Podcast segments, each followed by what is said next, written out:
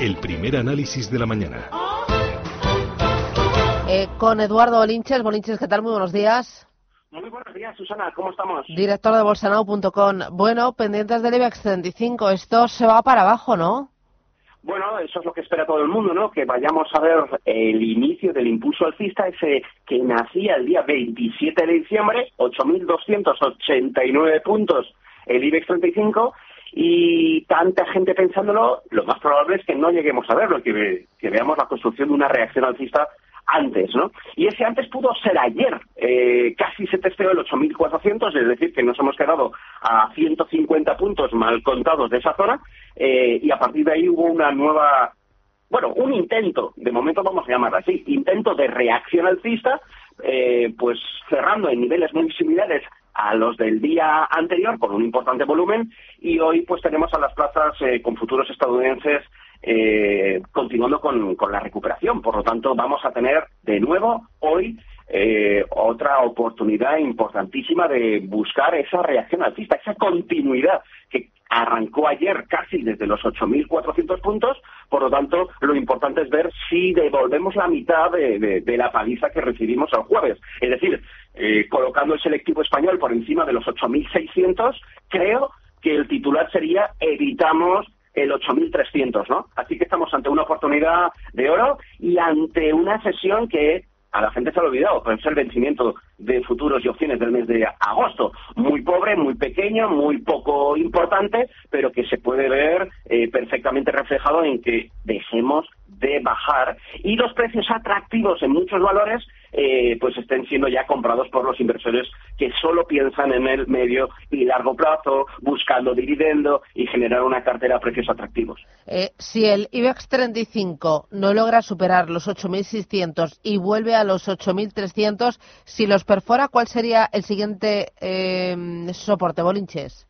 Bueno, pues ahí está, ahí está el problema. Eh, cuando se habla tanto de un soporte pueden pasar dos cosas. Lo que he detallado anteriormente, es decir, que no alcancemos ese nivel o que lo alcancemos y lo perforamos, lo perforemos, pero muy poco, simplemente para hacer saltar los stocks de pérdidas, la gente que ha apostado que vuelva a salir, pero eh, efectivamente, si vemos dos cierres consecutivos por debajo de ese 8.289 puntos, la única referencia que tenemos posteriormente eh, son los niveles que conocimos después de conocerse el Brexit, allí en junio del año 2016. Esos son, pues, aproximadamente unos 800 puntos más de caída, un 7.580, ¿no? Con el permiso, tenemos ahí un pequeño conato en la zona de los 7.890. Por lo tanto, estas serían las dos paradas de autobús que tendría el selectivo español si efectivamente se tienta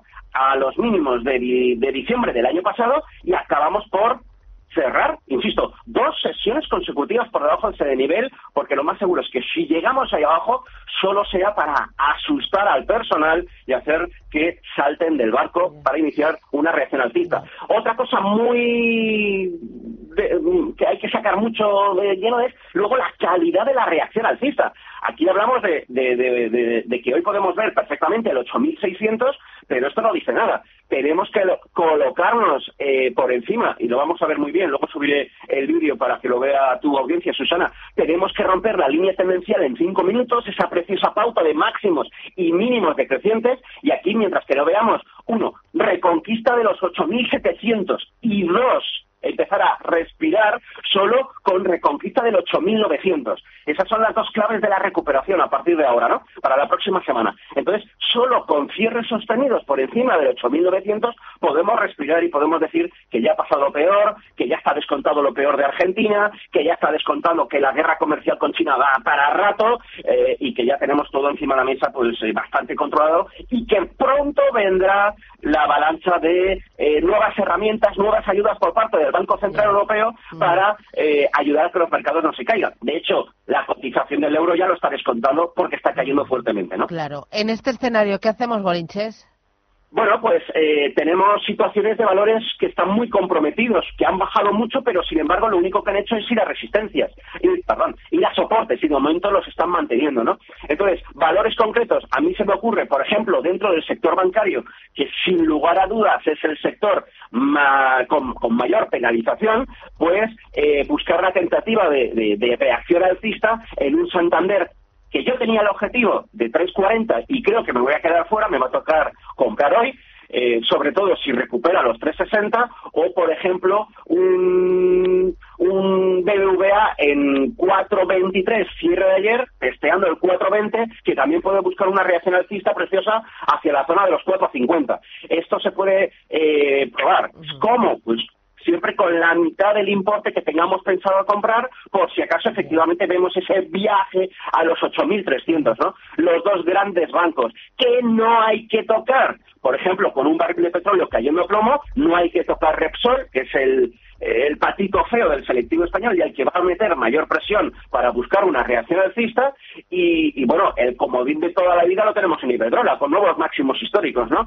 Entonces, bueno, se trata de buscar valores que hayan sido muy penalizados Banca mediana yo la dejaría aparte, yo creo que solo un BBV y un Santander se puede buscar un rebote decente. Y luego fuera de fuera del sector bancario pues tendríamos por ejemplo eh, se me ocurre ahora mismo pues la situación eh, Amadeus tenía una situación muy fea ayer pero es que ha vuelto a la zona de soportes.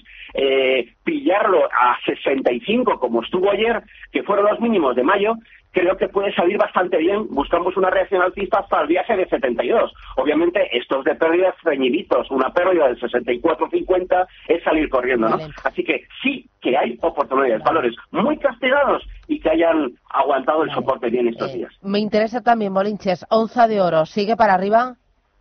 Eh, de momento, ha llegado hasta donde tenía que llegar. ¿Qué significa esto? Si tenemos un poquito de memoria y si no echamos mano del gráfico, eh, cuando alcanzó los máximos históricos allá por la zona de los 1930, tuvo una corrección brutal en tan solo unos tres días que le llevó a la zona de los 1.525 dólares.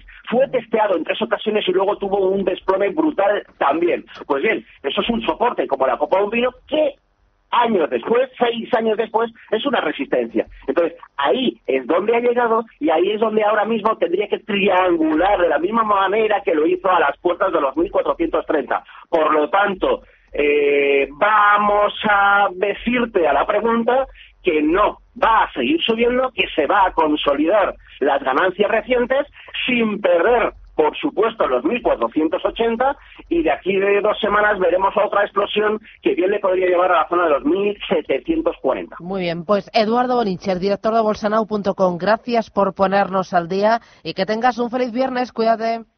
Igualmente, feliz a todos.